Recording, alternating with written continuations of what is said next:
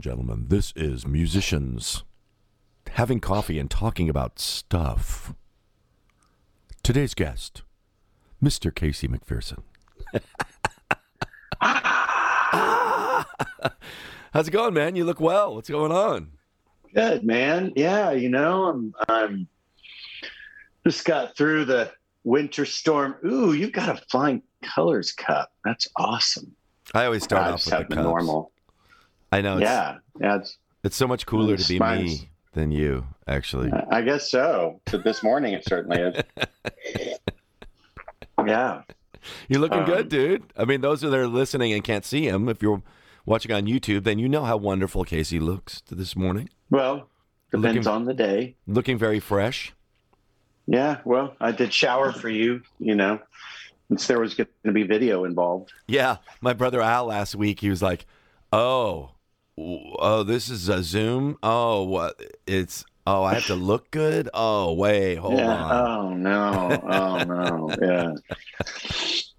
I said, "Oh, Yeah, you I- always look good." No response. Yeah. Yeah, I live out in the country, you know, so it's uh there there you know, there's very few mirrors out here, if you know what I mean. is that right? You know. Oh yeah. Is that because It's- of vampires and stuff or something? No, man, it's just cuz you know, you know there's no one here to look at you, you know. so you just kind of look however you looked when you woke up, I guess. Is that know? why everybody's looking so bad out in the country? Is that the deal? Yeah, that's pretty much it. It's like it's like it's been a while since you looked in the mirror and you're like, "Oh, crap. I got to do something about that," you know? I'm, I'm totally kidding. But it is true. Like you go to New York or something, you know, walk on the streets in New York. oh Generally, yeah. people are a little more put Yeah. together than they are, you know, at the Dollar General store down here at the corner. Yeah. Yeah, for sure. I mean, I, you know, I find myself kind of going, "Oh, I've got some people to meet. Let me look at my face again and see if, you know, Right? Yeah. Yeah. Sure. see Yeah. if it's groomed, you know? It's like, Right. okay, well, maybe needs a little work. Yeah, it's but I I imagine a lot of people during this pandemic time have noticed have been able to stretch their boundary of, you know, you're in pajamas all day except for your top shirt is like a business shirt for your zooms or you know, maybe the beard grows a little bit. Looks like you got rid of yours, I did. you know. Yeah. I did. I got. I just got tired of dealing with it. It was during actually during the transatlantic sessions halfway through. I think I just shaved it off. Yeah. yeah you know it was it was it wasn't it wasn't particularly significant you know i was Yeah, well- it was just We'll miss you. We'll miss you in the beard club. yeah you know? yeah i enjoyed it for a while but mine's like actually like fully fully white really and so i was coloring Yeah. i was i i was the only way i liked to have it was uh if i colored it and Otherwise, you're kind of make looking like Gandalf. Yeah, or, little bit. You know, well, it was. I think it was Jada years ago when I had the white beard. She made some kind of reference. It was like, you know, you look like Uncle So. I won't say who, but man, Dad, you look like Uncle So and So. I was like, oh, I better shave this thing off immediately. Yeah. Yeah, and and you're single now. I mean, I've been divorced for almost three years, and you know, I've got two girls, a Right. seven-year-old and a five-year-old, and and you know, hard. Divorce is always hard um, for anybody, um, but one thing it has done for me is just make me a better dad. You know, it's it's made me really, you know, because I got the kids half the time, so Yeah, you know am i going to invest in them you know uh, you know you've got this this growing brain and and their you know children have this immense amount of creativity and it seems like kind of our culture stifles it because we have all of these like like super highways of kind of typical education that we we we think is like appropriate. But you know i see on a on a spiritual end i see weston having this kind of really you know it's pre-indoctrinated pre like this is what you're supposed to believe and this is what everything looks like and sounds like and you know pre like definition and they're like they explore in this really really creative way and and then like music you know teaching her guitar and and uh, and singing and just their their fearlessness with diving into it when you know working with adults you know if you're just getting into music or you're wanting to get into music or even you're a professional you still deal with the critic the, you know and neal you've always been really great about actually you, your critic you seem to have quite a bit of control over uh, because of your uh, um, your proficiency with songwriting. And uh, but you know that's that's a struggle for a lot of us other musicians and and writers. I'm sure you have it to some degree. It's just oh of course that, I, I, do. I definitely you do. know that that that that fear of this isn't good enough this isn't i, I need to throw it away it sucks. And and children just they don't have it yet you know and the, and, the real and, problem with that casey the real problem is that's already there for everyone. And so if the first time you sneak out of your your the turtle sticks their head out and shares and if the first couple people who hear this thing don't happen to like it, they don't get it, it'll kill it just like that because it, it's already speaking to the insecurity that we all already have. Yeah. You know? So yeah. it's it's kind of a dangerous thing because sometimes you know uh, there's a lot of risk there because because whatever your kids have, whatever my kids have, whatever my grandkids have, it's something that God wants to give the world, right? Like there's something needed, like something that we all need.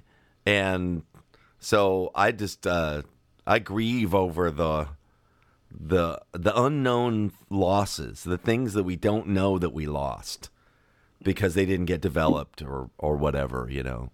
But uh, yeah, and, and, inevitably we're going to screw it up too with our kids anyway, just on accident. You right. know, the things that we say or forgot or didn't do, and so you kind of know that that's like there. At some point, your child is going to go to therapy because of something that you did, and you have no idea what it is. You know, and right. like just kind of knowing, like, okay, you know, I'm, I'm gonna, you know, I'm gonna, I'm gonna pray I can get this right you know, I'm I'm gonna I'm gonna do the do the best I can and you know and and kind of like you said leave or you know in many ways just leave the rest up to God. But it's it's uh it that part's been really cool especially through the pandemic.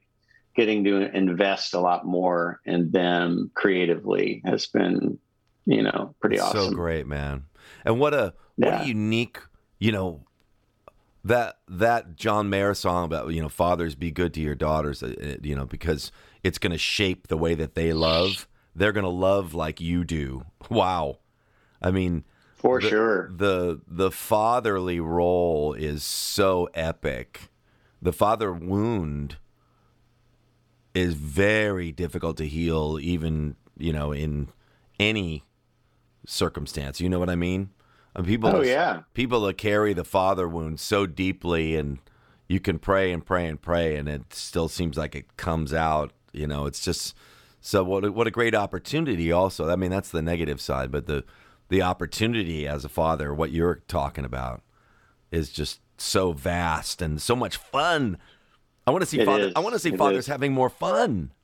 Yeah, yeah, it is. It's it's a blast and going on dates and listening to oh, you know going on dates, pop pop music that I would never listen to, and dancing, and you know, like like it's just expanding my ability to have fun. You know, oh, um, oh yeah, has been because I'm such a serious guy. You know, I'm like I'm always so serious. So it's been Weston especially helps me with that. You know. Oh, dates, so man. Great. When you said that, some of my greatest memories.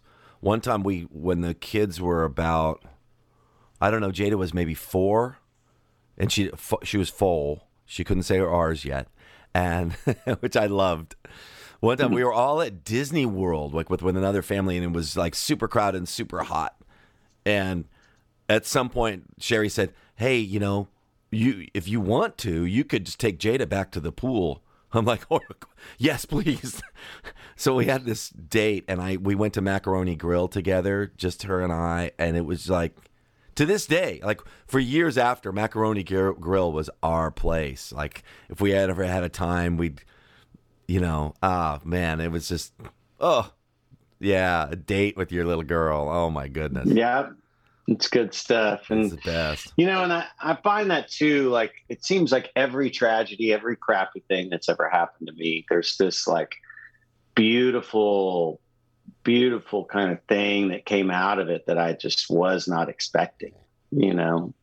and yeah. It's uh, just, you know, certainly the pandemic has has done that, you know, for for me is to really allow a lot more time. And you know, I've got a pod school running here, and so I've got my kind of writing studio on one side of the house and the pod school on the other side of the house. And um, pod school, you know, what's connect, that? What, what is that? Pod school? Like it, it's a teacher, you know, because all the kids are going to school at home, um, so that I can work and write um, and do the stuff I'm doing. I have a teacher I hired that teaches uh, my oldest kid as well as a couple of other families that come in. So it's like, oh, but, okay. but they're still online with their, you know, ISD school, okay. but the teacher's kind of there to like supervise and make make scheduling and all that. So that's been, you know, that's been that's been good. While I while I do my zooming and writing and whatnot. Right. Do your thing, mm-hmm. man. Yeah. So you were speaking of school. Um, you've mentioned a lot of times that you were homeschooled. Yeah, yeah, I was. And you kind of make, um, you make fun of yourself. You use that as an excuse, don't you? I, have heard yeah, you sometimes. I use it to pretty much get out of almost anything. right? Yeah, like, yeah.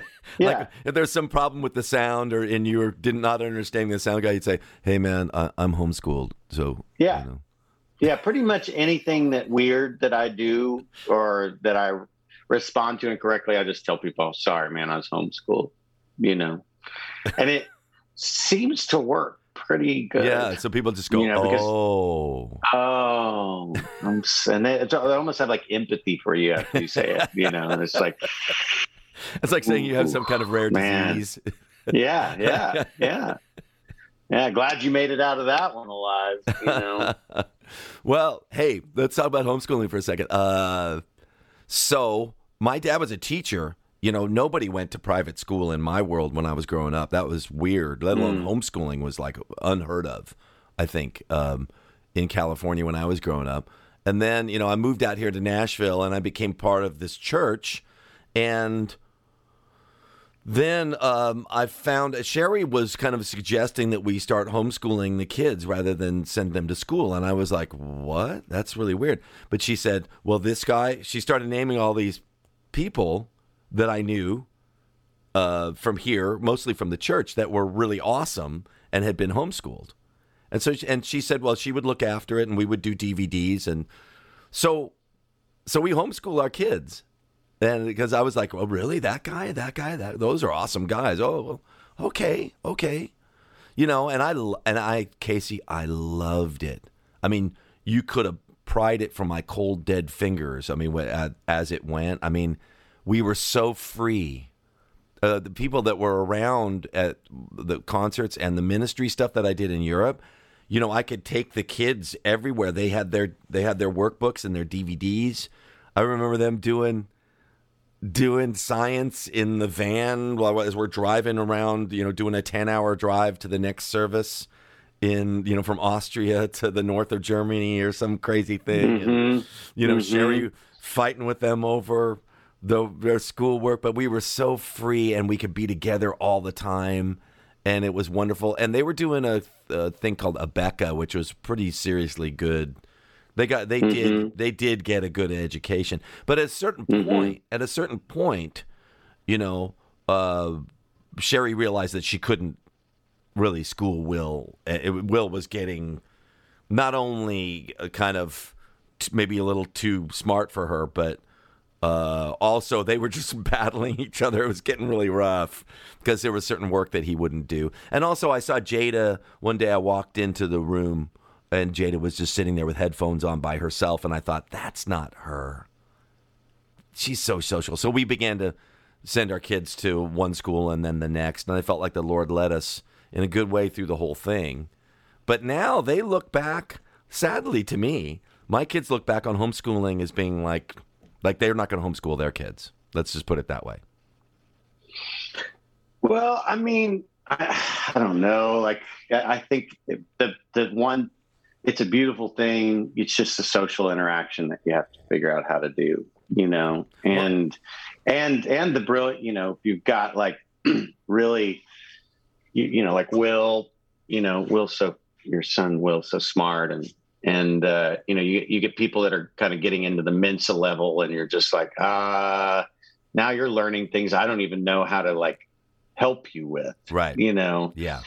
And but I have I have fond memories. It allowed you know allowed me to to to write, to really start connecting myself as an artist, as a musician, as a songwriter, as a piano player, guitar player, whatever, and and really sh- shape this idea that that there's nothing you can't do if you're willing to put in the work to do it. And you know it's not that's not always taught uh, broadly in school. It's more like what do you want to be when you grow up? Or or which which college are you going to? Or what classes are you taking instead of you know what's on your heart you know what's your passion you know what's yeah. your what's your calling you know? And yeah. and homeschooling gave me that ability to really like to to follow that to to hear it and see it as something valuable to invest in. I think it's something we all really can can struggle with you know? And why am i unhappy? And and i wish i could do be doing this but but we've just never been given a track to like or the encouragement to say look put in the work you can get there you know right and yeah. homeschooling kind of helped me with that yeah, because then you have you know? all that time to you know work on your craft and work on music. Of course, I yeah. I I took the route that okay, I was in regular school, but I just kind of won't go, and I'll stay home and smoke a lot of pot and listen to a lot of progressive rock music and learn how to play it that was so I got the best of both worlds. yeah, I was gonna say that doesn't sound like a terrible uh, like experience. Just, in know? high school, I would just not go yeah. a lot of the time. Yeah, you know? uh, yeah. And That's kind uh, of a somehow I got seventies homeschooling. Yeah, right. Seventies, yeah. totally, yeah. totally. Yeah, yeah. Uh, it's it's so weird to me that that somehow all that stuff in a in some bizarre way worked out. Like God was able to redeem that whole thing and turn it into something that He could use. Like all, yeah, all, all those years of just being a, you know, pretty much of a like almost total degenerate. you know, really. I mean, I think about how I used to live and how I was, and and uh, you know, all, all that time just sitting around you know, doing nothing, just listening to music and, you know, just being like a stoner teenager and, uh, you know. Yeah.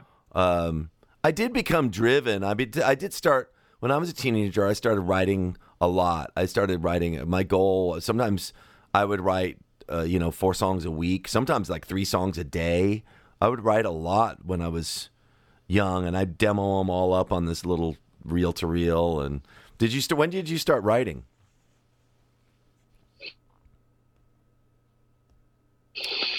Mm, I mean, uh, my my my parents gave me this little organ that like had a motor in it.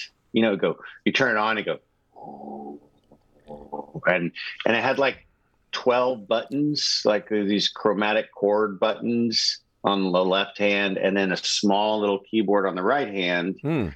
And and so you know that's where I learned the oh, okay, I can play a melody here and I can play this chord. And then this chord sounds like it goes, which would be like the four or the five or the six minor. And, and so that, that shaped, and I was probably, you know, six years old when I had that.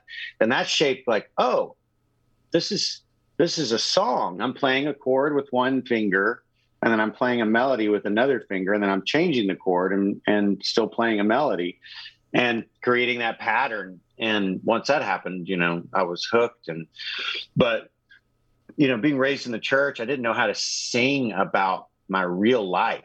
Like it, it was so culturally was so detached from what was really happening inside of me. I was either singing about God or love, but I wasn't really willing to sing about what was really going on. Um, I was willing to sing about the things that I had been taught as a child and what I'm, you know, had believed and, but well, not that, probably because that's the only thing that was acceptable, right?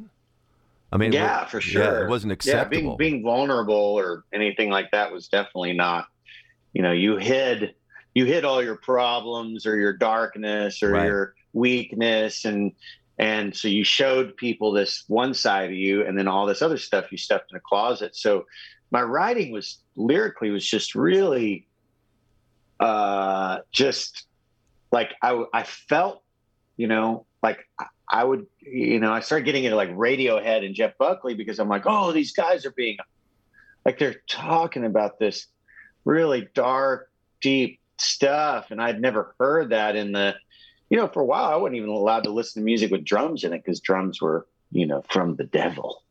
Right. And, you know, and, and so that the 90s were great for me because they really, the morose vulnerability um, kind of swung my pendulum the other way. And, um, you know, and then honestly, when my brother and father died, that really changed my writing so much because I was just like, screw everybody. I am going to write like I feel.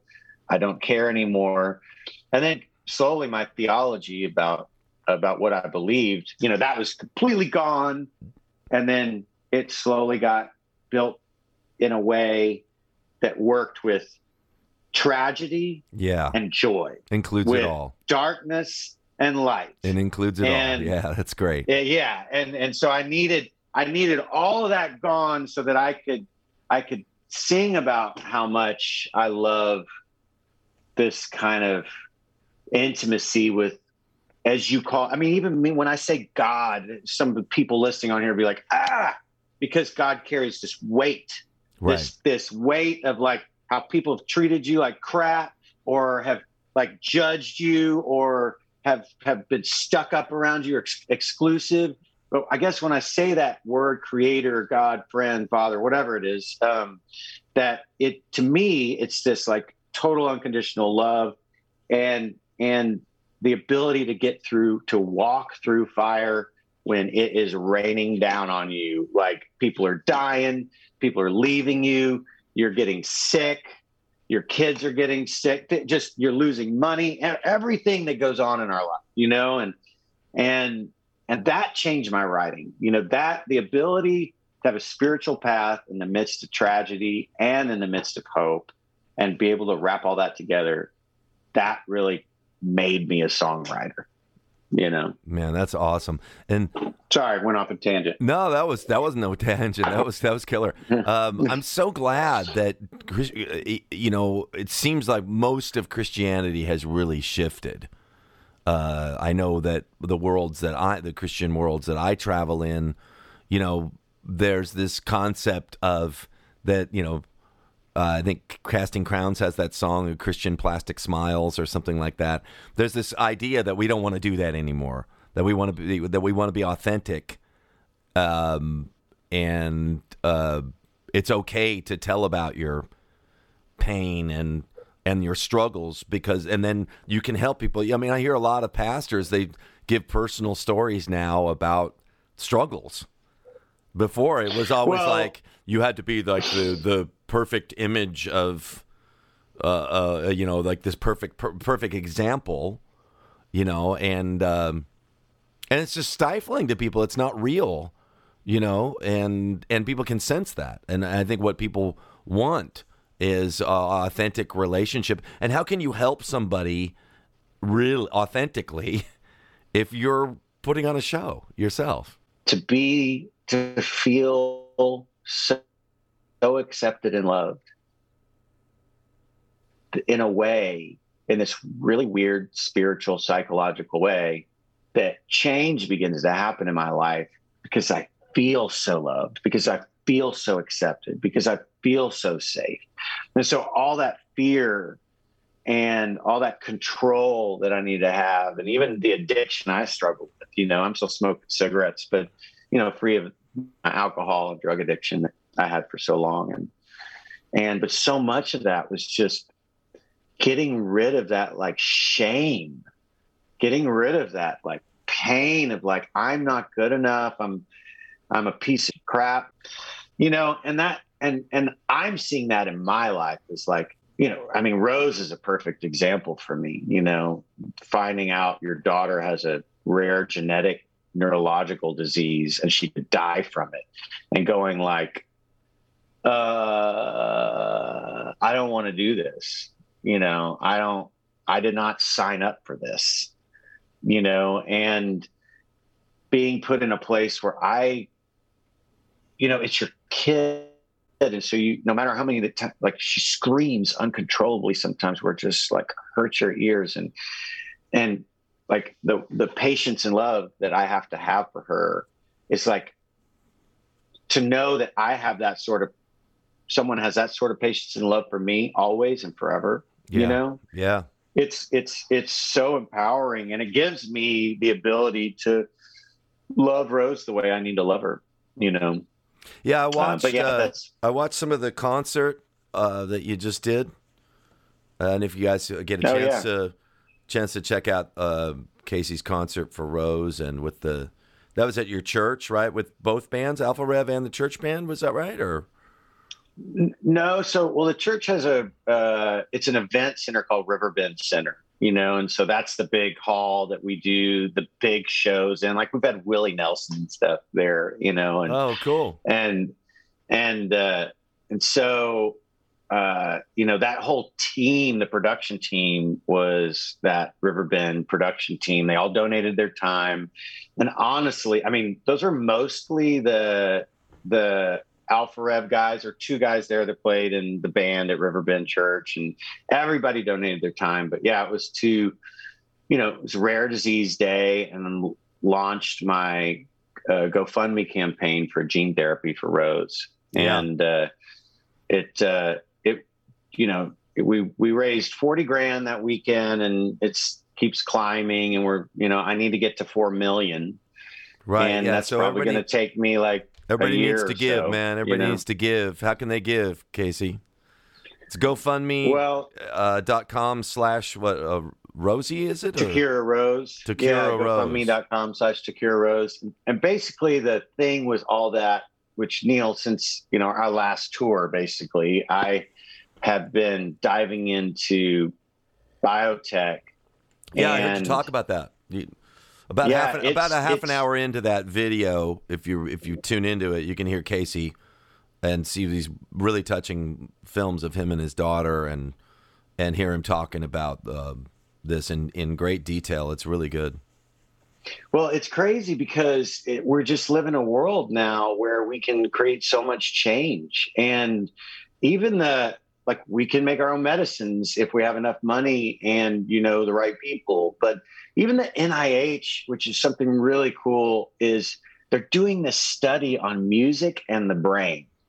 And Mm. so the same people that are working in the rare disease neurological space are also looking at music and how it affects the brain and because they're seeing people with like like uh, dementia or uh, Parkinson's or uh, some other things that kind of affect you neurologically, and they and a person maybe forgets how to walk or can't walk very well, or they forget how to talk, can't talk very well, and then they play certain music for them, Yeah. and these these things come back for them Yeah, and it's freaking amazing. You know, it's like what is happening yeah. in the brain, and they're still trying to figure that out.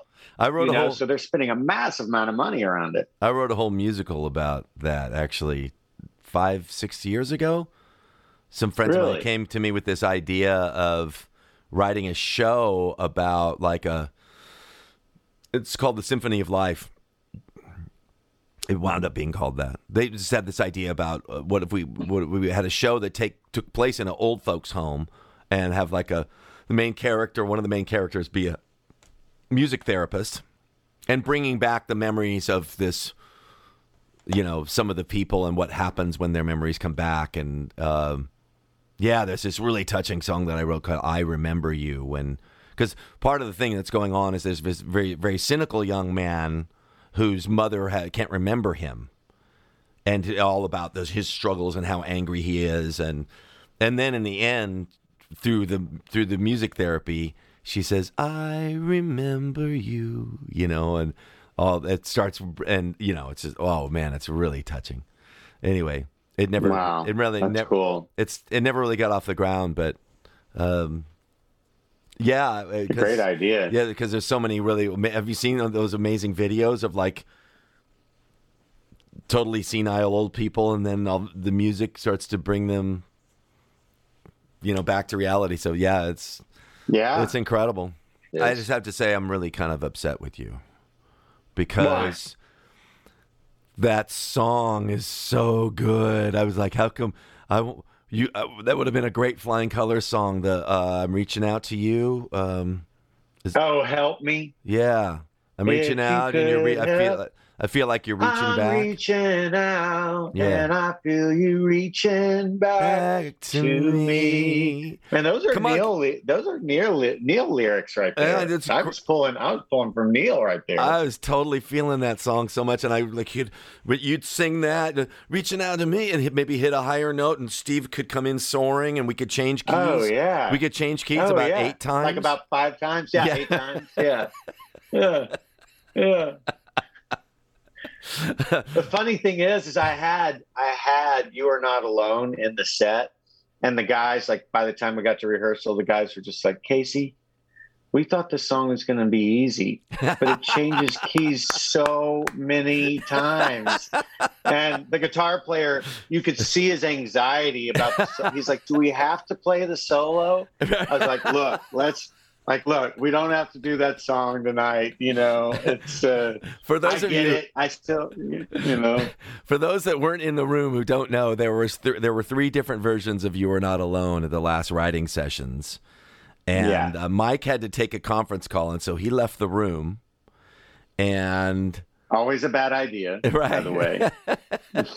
you know. So, yeah, I was trying to. I, I think all the key, all the modulations in that song are all good. I don't. I don't get me wrong. I just thought. I just thought, wow, there's just too many, and I was trying to take some out, but I basically got outvoted, and and so I was- mean, and I out, I helped outvote you for some reason. Pop Casey was just like, like addicted to the. Maybe that's what it was. Maybe it was some sort of weird addiction to key changes in that song. Well, you know. it is what it is, and it's wonderful. Um, but if you count them up, somebody ought to count them up. Because, I mean, I think there's there might be three or f- three modulations just in the guitar solo. I think it's like Yeah. yeah. Yeah. it's great. Yeah. Uh, modulations, for those who don't know, is, is changing keys. Uh, and so we, and then Mike came back, and we then we moved on. We were in another song by the time he got back, and I don't think he listened to what we had chosen to do till later on, and then was like. Hey, it was uh, like an email. Like, hey, what's the deal with all these key changes? it's like, hey, right? I mean, if you if, if in flying colors, what the motto is, get a coffee, lose a chorus. Lose a chorus. Take I a mean, conference call, you might lose a whole album, right? Yeah. Take a conference call, accept the key changes. Yeah. That's what it would be. I was just like, bro, you you weren't there, man. And that's that's the way it went. yeah, it went off the rails, you know. Well, no, I mean, you know, all these things become it just in in retrospect, and you listen now and just go, it can seem like a really passionate thing at the time.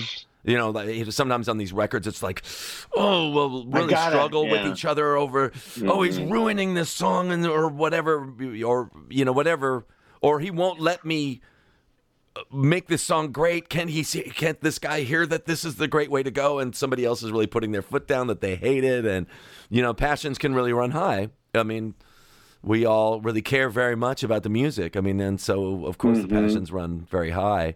But then in the in retrospect, you know, you listen. Uh, I listen now and go, oh, it's great. You know, I mean, there were things I was talking to my brother Al last week, and there was things in the early Spock's mixes that were I was just like devastated. I was just destroyed. Do, have you ever felt that way? Like you listen to the final mix of something and you know there's no going back for whatever reason. Oh yeah, yeah, and you're so bummed. You know, Yeah, you're just like, yeah, just like you just want to wear black for a month. Yeah. just mourn Yeah. the loss Yeah. of your because that guitar part is just too loud or or whatever Oh, it is. Sure. And then you Yeah. li- you listen ten years later and go, "What was the big deal?" You know, I mean, it's fine. Yeah, yeah, yeah, I don't know. yeah. Oh, yeah, let's talk about, I mean, it is funny. we got to talk about Steve Morse's sense of humor. Oh, for sure. Oh man, he is the driest. Have you ever known anyone drier than Steve? Nope. he No, gets, I mean, he gets the award. I'm, I'm trying to think of some of the things that that uh, that he said. Oh, Um, yeah. it's been a while. One of my know, favorites. And one of my favorite Steveisms. Um, because he, here's what he does. He's he, he he's very good at saying really cutting kind of funny stuff, but showing nothing on his face. yeah, So nobody is even sure if he's joking at first, and then there's this pause, and everybody dies laughing. Right? yeah, He's so Yeah. funny. Um, we were doing one of our first band interviews in L.A. and uh, the interviewer asked because it came down to like, well, how did this start? Well, it started because Steve and I wanted to write together, and so we got together to write. And he said, "Well, I wanted to write with someone who has a soul."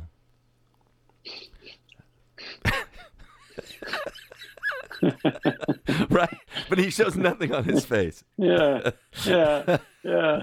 Oh man, I know. we- should write them down because I mean, there's like probably like six every. There's so many of them. I was looking through some emails, you know, when we were talking about the pandemic and money and things, and you know, he's uh, Steve's integrity is just so high, you know. Yeah, that's for sure. That's for sure. It's uh, it's been always like, kind of like. Now I ask myself, you know, what would Steve do? You know, like like in an in an ethical situation, you know, Steve is always going to take the high road. Yeah, you know, like that's for sure. every time. And that's so unusual. I mean, I'm kind of like, if there's a rule and it makes sense, then I'll go with it. But if there's a rule and it doesn't make sense, it's really hard for me to to, to follow it. Yeah, You know, like if I don't spoken like a true with it- American. yeah, maybe so. You know, Yeah. maybe so. Oh yeah, Um, Europeans, man. I've I've driven around in the middle of the night in a city with a European and uh, German. Uh, this person was, and there's nobody in around in the town. You know, it's completely dead. It's like three in the morning or something after a gig, and there's like arrows in a parking lot of which direction you should go, and they've got to follow. They're following the arrow at three in the morning in a ghost town. Yeah, that kind Yeah. of thing. I'm like, oh yeah. Yeah. wow, that's really different. Americans would never do that. yeah, Yeah. yeah. Rules Yeah, only apply I mean- sometimes. oh, one of the things that Steve always jokes about is guitar levels. Well, oh yeah, well we can uh, we can do all this. I can put all those guitars on there, but we know we'll ne- no one will ever hear them. Uh, Yeah, but I'll do right, them. right, right. I'll, I'll play them. Yeah. Yeah. yeah. He's like, can we, is there any way we can have somebody mix the record that, that will put my guitar on the album? Right. You know, Yeah. you know, And I'm straight like, face. oh yeah, straight face. And I'm like, Uh-huh. and of course I'm thinking, are you kidding? On Flying Colors, the keyboards are the ones that are buried. What about the Right, keyboards? right, Right. Right. Yeah. And I'm thinking nobody can hear the vocals ever, you know, their vocals are always buried. It's so tip like, it's so funny. Like those little things, you know, you're, you're always listening and it's so, it's so subconscious. You're always listening for the instrument that you played and Yeah, the part You that you spent maybe you spent a whole day on a part that gets Yeah. that get e- either buried or cut, you know. I learned Yeah. on the first after the first Flying Colors album, I did a lot of keyboards. In fact, I released something to the inner circle called you know, Flying Colors, the first album, The Lost Keyboards. Uh, Michael Brauer, the very famous That's right. mixer mixed right. it, and this was a really wild thing. He, he's he was super expensive, of course, because he was like a big star, mixed U two and God knows what else, and Coldplay Mm-hmm. and whatnot. And he's great. I mean, he's great. And they went to New York to do it, and uh, I didn't go, but I think Jerry Guidroz, maybe Mike was there.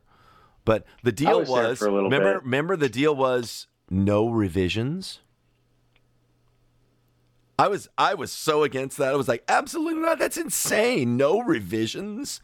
I mean, we'll basically with Rich, we'll do revisions until everybody's happy, Yeah. as much as possible, anyway. You know? Yeah. But no revisions. I was like, that was insane. And of course, when I first that- heard it, I mean, I was like, oh yeah, okay. So this guy doesn't understand that keyboards serve any purpose at all. he took out he took out almost all the keyboards. But th- there's another case of when I listen to that album now, I think it sounds great. I mean, what he did with your voice, and your voice is the main, really the main thing in Flying Colors. You know, it's Well, it's, a- more, it's, a much sing- more, You know, you put the singer. it's much you know? more about the song though than like a prog album is more about the instrumentation. And Right. Flying Colors has prog elements, and there are, there are times. I guess Jerry said he, that he was really glad he was there because he had to point out that there was like a keyboard solo thing going on. Otherwise, it wouldn't have even been in there. It had been just been like chord progressions. Yes. Well, you know, a lot of mixers, you know, they'll focus on the drums and the vocals first, and everything else is to support Mm-hmm. that. So that's and that's cool. I mean, obviously the guy's the guy is great, but I love that way that album sounds now. And I was I didn't I wasn't very happy with it when I first heard it because yeah. you know stuff was gone and but what a what Yeah. ma- what magic we d- had you know partic- wasn't it great to discover I mean we still do of course but you know it's like the beginning of any relationship I mean I remember when you first came in I thought of you we were voting on singers and I was I was looking for somebody that could like sing really high and strong you know so there was some kind Yeah. of like there was like lists of Rock singer. rock singers and stuff Yeah. and but Mike was like, "Hey man, check this guy out." You know, and he's kind of sounds a little bit like the Coldplay guy. This is like 2010 or something, right? So Yeah. and yeah. uh and I, I you know what I did, you know, I played two of the audition things or you know whatever they were videos for my wife and she's like, "Oh, definitely definitely Casey. Definitely Casey. Yeah. Oh yeah." Mm. And so I, yeah. I need to thank her for that. Yeah. I no, mean, I, I was entire- into it too. I was into it too, man. I love your voice. my entire label and manager and A&R guy were like, do not do this.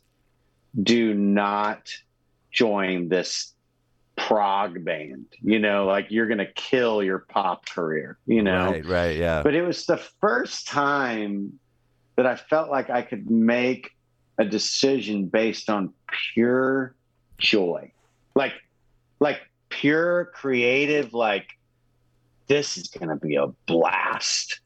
You know, and it was a risk, right? Because people could have had crazy egos and like there could have been all kinds of crazy bad things that could have happened, but like and then I was kind of like are am I've never been in a prog band before. Am I even going to be good enough for it? You know, like am I going to be able to hang with these guys like you know, uh musically and I was like am I going to get fired the first day I show up? You know, like wow, this guy man, he's just not even like close to and like immediately to feel this that that's the thing you always hope for you find in a band is that there's not one person that's like making it happen. There's this magic that happens from an entire group and that's a real band. And those so hard to find. I've only been in that one time and they were a bunch of drug addicts and you know it just it was terrible. And but like that's like we we we had it. And it's funny we have the same magic that we had in the first couple of days all, all we have to do is fly together and get into a room and it happens the same thing happens yeah, it's crazy yeah, it is. It's so it's cool. really beautiful Yeah, yeah yeah. But uh, just that the first blush, man. I mean, you know, when we first started doing uh, the first song we wrote and recorded together was Kayla, wasn't it? Was Kayla or an Infinite Fire, one of those. Yeah. Doom, doom, Yeah. You had that thing in seven because you're thinking, oh, okay, it's a prog band. I need to have I got to bring something, something- in on time. You Right, Know? yeah. Yeah. Uh, I could do seven at least. You know. But that was so cool just when you started playing that and singing, and we were like, oh, oh, yeah, yeah. And then Steve's like, well, where should we go for the chorus? This totally unrelated key. And we're like, wow, that's really cool. And yeah. And was Peter Collins with us the whole time, the English producer? Was he with us the whole time? Man, you know, I feel like he came in a little bit. Like we had a couple of days to kind of be together. I don't really, I Um, don't, really don't he remember. was- Part of our but he he, was- he was he helping was, like, make in a lot of it. decisions, right? Yeah, he was in a yeah, lot of it. for sure. And then when what about I want to talk to you about lyric writing because I talk uh, a lot in different interviews and things about how you've changed me as far as I lyric- have? Oh yeah. Yeah. Yeah, the way that you really examine every word.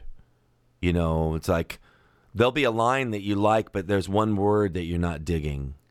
And so we'll we'll sometimes spend uh, a couple Too hours long. just just the two of us. I know, just working on like you know one line, one word, one you know it, everything. Everything in every lyric has to feel exactly right to you. The way uh, that um I tend to be a little more. It's like, oh, that feels good. Oh, that's fine. Well, it doesn't really quite say what I want to say, but it's close enough. And you know, I I kind of move in I had moved in a different way. I, I it's I examine things a little more carefully now. Huh. Well, I'll tell you that you're that you know I love our tension when we're writing lyrics. I really do because because you have like one of the things I love about you so much is your ability to not over analyze what you're doing.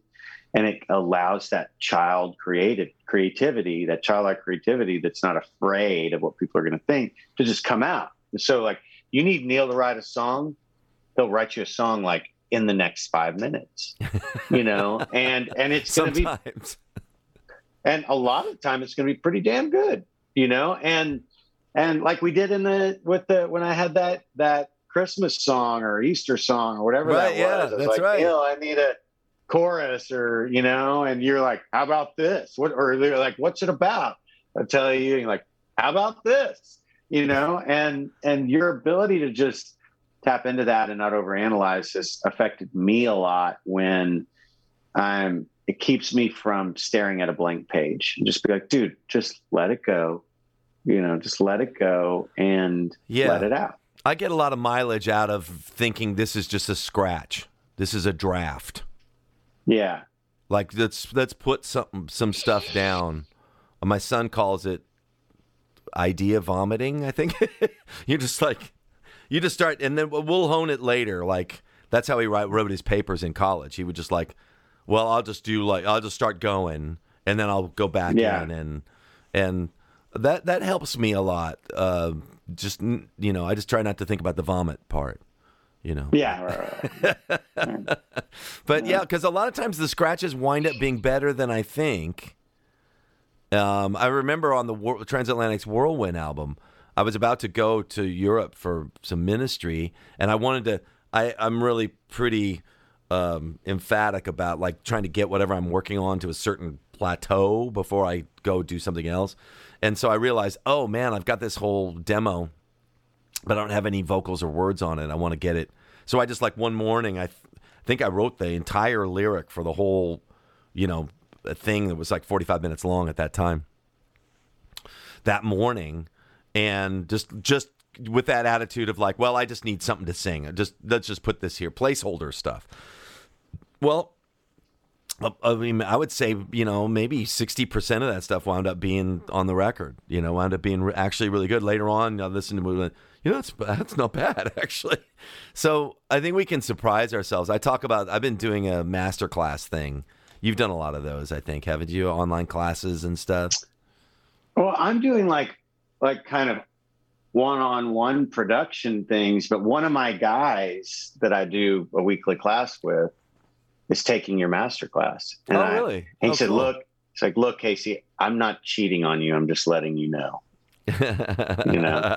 and uh, and then I thought, well, the masterclass thing is fun because you do multiple people at once, you know, and it's kind of a good energy with a big group, you know. So, so Well, yeah, no, he was very excited good. about it. you know, there it's all it's all good. You know, I felt like um, the Lord's helped us, and it helped. You know, I I want it to be a good blessing for everybody, and and Yeah. uh, you know, but doing something that was more personal is also great too. We've had the Radiant Schools here in the hmm studio, and that's great to be, actually be together. And I, so I'm listening to their songs. They come in, and you know, we listen and talk about Mhm. what's working, what isn't working, while other people are, you know, sort of stationed around the studio and uh, Mhm. that and spend a whole week together. You know, that's been really great too. When the pandemic's over, I want to do one, another one of those. But Yeah. uh, I guess uh, the one of the last things I want to talk to you about, Casey. I'm look. I made a list. Um, we got to talk about that last show in London, man, with Flying Colors. When I almost got You're taken like, down by you're the, like, what, what, what happened? What, what happened at that show? was it when the when the security guard almost tackled me? yeah, yeah. yeah, That was like one of my. I love that. That was so cool. yeah. That was like the old days, Yeah. you know, like weird when weird stuff, a lot more weird stuff used to happen at shows. For me, anyway. Yeah, I mean, that's such a cool venue too. Um, I'm sure it's like ages old. Shepherd's know, Bush, man. yeah, um, what a great venue. But yeah, I, I I was doing this thing where I started walking out into the crowd and kind of, you know, so much of this past record to me was so, so much of it was about connection and vulnerability, you know, Yeah. and so it felt like kind of having moments to walk into the crowd and you know be around people touch people you know? Now it's like wow can't even imagine doing that. Um you know look forward to I when know. we can Right. you know, isn't that um, wild? Like you watch things yeah. on TV, it's like, whoa, look, that's when people used to like actually touch each other and stuff. yeah look how many people are in a room together Yeah. you know they're Oh, all I know. talking at each other you know Yeah. it's amazing and But that was so cool, yeah, you know, so- Cosmic Symphony, you know, that was, it's so great because the, here's how I yeah, see I that lyric. song, that's right It's like, uh, you know, I've been this and I've been that and I've been chained and I've been free and I've been all the, and here I am. Like, you know, when you come out of all these things and, and, uh, still searching, man, still seeking, Yeah. searching for Yeah. the air. Pound for Yeah. pound for me, me is like, it's all going to come out fair. yeah That's how I see Yeah.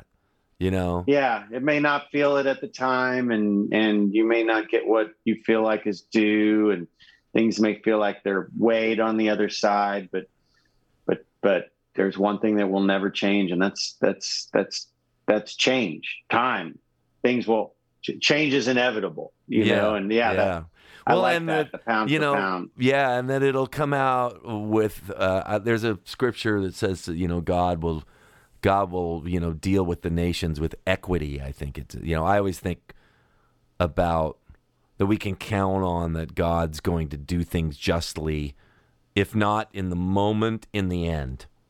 That's how I. That's how I see that.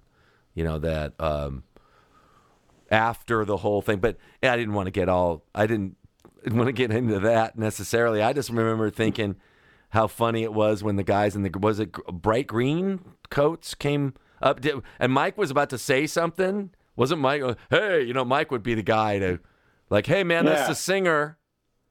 yeah Hey, that's the singer, I'm man. all like searching for the air. This guy's behind me, get ready to like tackle me and take me out. You know, I Yeah, no they- idea because They didn't, re- but that's so funny though. They didn't see that you had a microphone and you were singing. It's like I guess at that place you're not allowed to be in the aisle during the show or something like that. So they the come. guy's probably yeah, he's probably high or something. You know, No, there like, was two "Oh, of 'em." Shit, man. there was yeah, there's two, of them. 'em. Yeah, Oh, I didn't even see him. You know, I was I was searching for the air. You know, I yeah, you were all into I was it. right in the middle of it. Yeah. I'll tell you, brother, that was Yeah. that was such a good. That was a great night. That was you. You Yeah. You really gave your heart and soul that night. It, it was so powerful. Hmm. And uh, I remember Thanks, thinking, Neal. you know, I, you know, you play these gigs and you fly home, and I reflect. I remember reflecting on the way home and it sounds kind of morbid, but it's it has a really positive thing. A lot. I don't know if you ever think this, but a lot of times when I get on airplanes, I'm like, well, if this is it, it's all right. But I Yeah. I, rem- I remember thinking if that's the last gig I ever play, that's all right. Oh, that's cool. That's a good feeling. That's how You know. that's how good it was. Spirit, Mm. Spiritually and every other way. Yeah. The audience was so good, you know that what a great Mhm. audience there, you know, feeling all the Mhm. feeling all the good vibes and the love and just the band. You know, it was the last gig of the run, so it was like So we're we're we're hot. We're hot to trot. Mm-hmm. Just together, unified. Yeah, and all those all those moments, man. You know, that- Mhm. speaking of Cosmic Symphony, one of my favorite moments is just when Steve starts playing that intro with all that delay. Oh yeah, Ah, yeah. you're just like, It's oh yeah, it's like the aftermath. You know, it's like a it's like a warm blanket after you've been sick, or like a you know like a hot cup of coffee when it's cold outside. It's it's like that. It's it's like I can feel it finally now. getting to I- that. Yeah. I'm feeling it just Yeah. thinking about it. Yeah. Yeah. Oh, and the, just everybody, you know, Mike and Dave, and you know the you, the the, the whole thing, man. It was it was beautiful. I don't know if I ever told you how I felt about it. No. I felt no, very. that makes me feel good. I had such peace afterwards. Like, you know, those gigs. Every once in a while, you have those gigs where you just everything comes together, and you feel like, yeah, yeah, I can Yeah. die. I can die a happy person. you feel I got- fulfilled, and that's they're I got to actually be rare. part of that. You know. Yeah, they are. A lot, Yeah. a lot of most of the time, it's like, well, the that was good, but this could have been better, or we really messed this up, or I Yeah. wasn't really feeling this, Mhm. or or God, what a weird audience, or or man, Mhm. the band just wasn't clicking, you know, all that stuff. Mhm. You know, I forgot all the Mhm. words. Or, you know, there's so many things. You know, All right, well, dude, I'm I'm headed to my, my next my my bio. I got all these, you know, like scientists and people that I'm talking to every day. So man, what a trip, dude. Well, good luck with that, and God bless you. Yeah. Thanks for thanks for getting on with me today, and thanks for having me, let's Neal. uh, let's get together and write again soon, man. okay, I'm in. Let's let's keep good. going. Let's keep going. See you Talk to later. you soon. Talk talk to you later. Searching for